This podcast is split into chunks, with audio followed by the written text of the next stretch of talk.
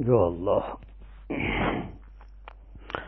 در ادامه بحثمون که پیش درآمد کتاب رو با هم مرور کردیم و سید علیه السلام فرمودن که الوهیت و ربوبیت تجلی حق است، کنه ذات الهی غیر از اینه.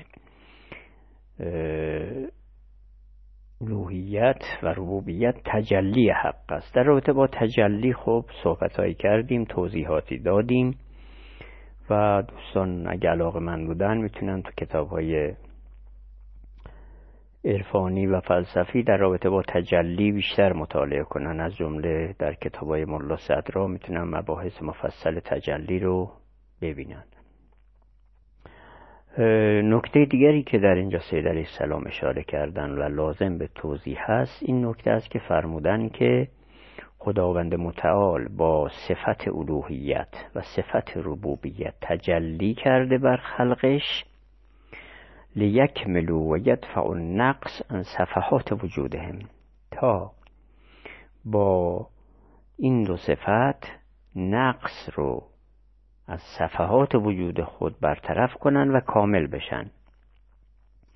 و در ادامه فرمودن که تجلال خلقه الفقراء بالکمال المطلق، خداوند با این دو صفت به خلقش تجلی کرده، خلقش که فقراء به کمال مطلق هستند. خب این فقر خلق یعنی چی؟ در قرآن هم داریم که خداوند فرماید ایها الناس انتم الفقراء، ای مردم شما نیازمندان هستید، خداوند غنی مطلقه. و اینجا سید علیه السلام فرماید که بل هو سبحانه و تعالی تجلی لخلقه الفقراء بالکمال المطلق، خداوند به خلقش که نیازمندان و فقراء به کمال مطلق هستند، فقیر هستند، تجلی کرده. فقیر هستن یعنی چی؟ خلق فقیر، خداوند غنی هست، معنیش چیه؟ چرا خداوند می‌فرماده ای مردم شما فقرا هستید، غنی مطلق خداونده؟ معنی این فقر چیست؟ ببینین در یک توضیح خیلی مختصر اینجور میتونیم بگیم که ما نیازمندیم، ما انسان فقیریم. فقیر یعنی چی؟ نیازمند یعنی چی؟ ما به عنوان انسان نیازمندیم به اکسیژن. بدون اکسیژن میتونیم زندگی کنیم؟ این گوشه ای از فقر و نیاز ما نیازمند هستیم و فقیر هستیم به آب. میتونیم بدون آب زندگی کنیم؟ ما نیازمند هستیم، فقیر هستیم به تپش قلبمون. یک لحظه تپش قلبمون بیسته مردیم، پس ما نیازمند به این تپش قلب هستیم که دست خود ما نیست. و هزاران هزار نیاز و نیاز و نیاز. اساساً انسان یعنی نیاز. نیاز به پول داریم، نیاز به خونه داریم، نیاز به غذا داریم، نیاز به میوه داریم، نیاز به نور خورشید داریم، نیاز به اکسیژن داریم. کسانی که این نیاز مطلق انسان رو نمیفهمن میگن چرا فقیر؟ چرا خدا میگه شما فقیرید؟ به بدیهی ترین مسائل توجه ندارند. انسان اصلا یعنی نیاز. لذا میفرماد ایها الناس، ای مردم، انتم الفقراء، شما فقیر هستید، نیازمند هستید. لحظه به لحظه به من نیازمندید، به اکسیژن، به نور، به آب، به غذا. و نیاز عمیق‌تر، مگر ما از اتم تشکیل نشدیم؟ پس نیاز مطلق هستیم به اتم. اتم ها نباشه ما نیستیم. اتم ها از انرژی تشکیل شدن، ما نیازمند به این انرژی هستیم. این معنی مختصری نیازه.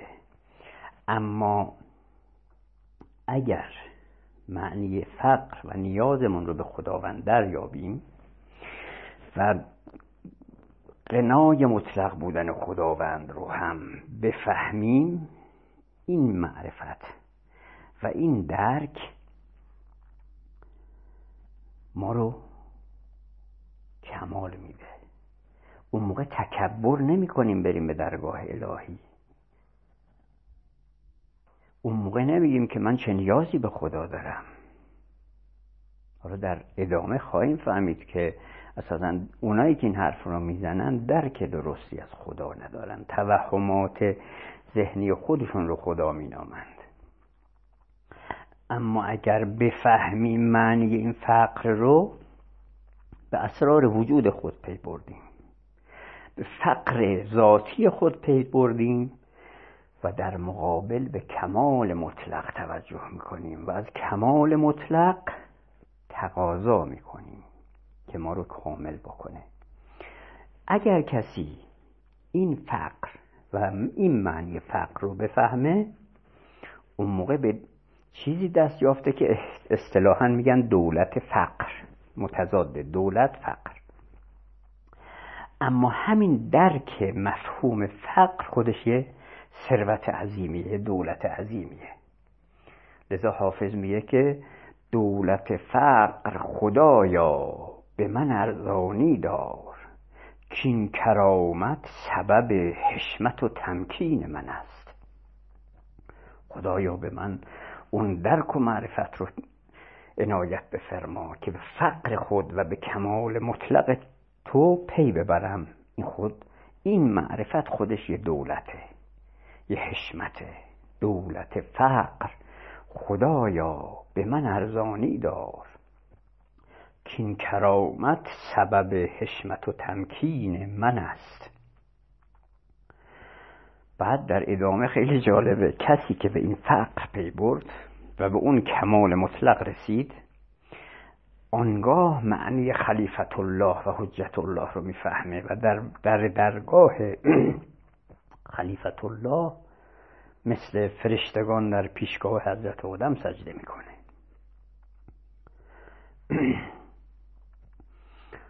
لذا حافظ قشنگ میگه واعظ شأن شناس این عظمت کو مفروش. ای واعظ شأن شناس که با حکومت و دولت ساخته‌ای در همه تاریخ و از حقیقت بریده‌ای، به من عظمت مفروش.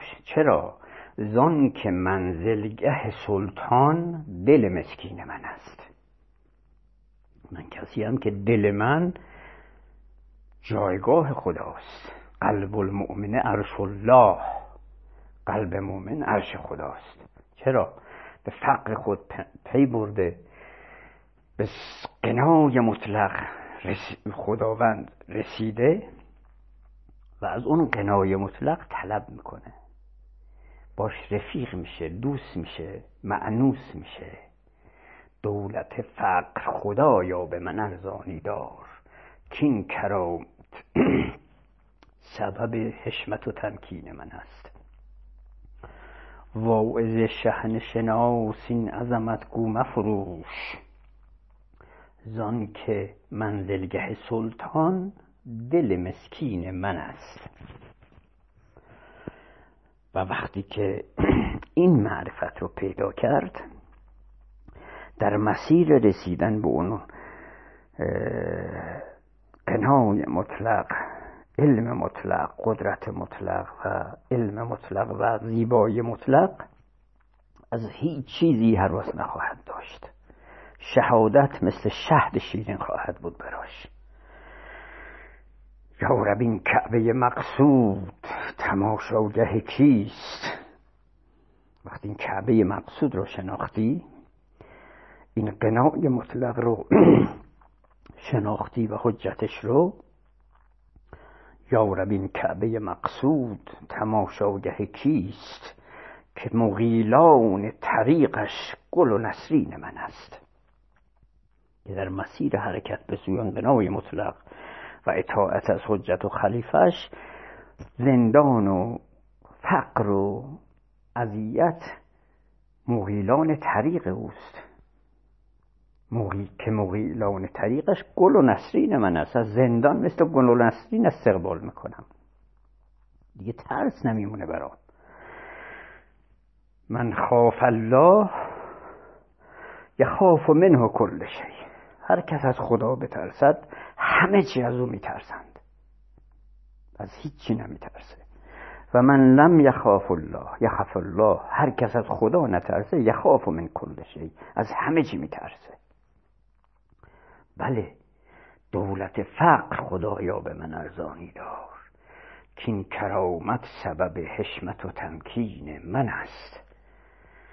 واعظ شحن شناس این عظمت گو مفروش، زان که منزل گه سلطان دل مسکین من است. یا رب این کعبه مقصود تماشاگه کیست، که مغیلان طریقش گل و نسین من است.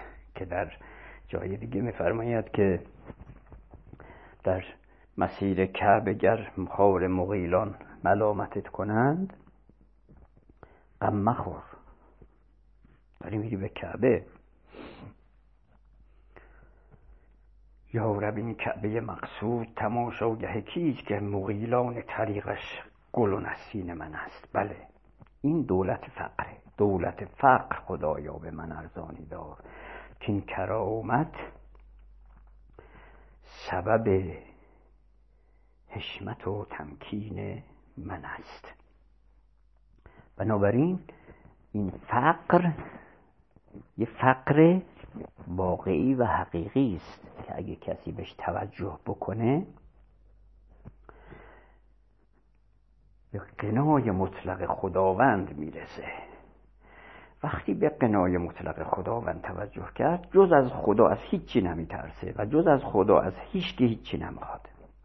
جای دیگه حافظ میگه گرچه گردآلود فقرم، میگه گرچه انسانم ذاتم اصلا فقره، گرچه گردآلود فقرم شرم باد از همتم.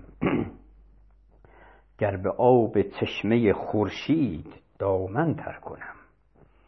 به انسان اون عظمت روحی رو میده که معرفت پروردگار و معرفت توحید، که زیر پرچم هیچ احدی جز پرچم الله و البیعة لله نمیره. گرچه فقرالود، گرچه گردآلود فقرم شرم باد از همتم، گر به آب چشمه خورشید دامن تر کنم.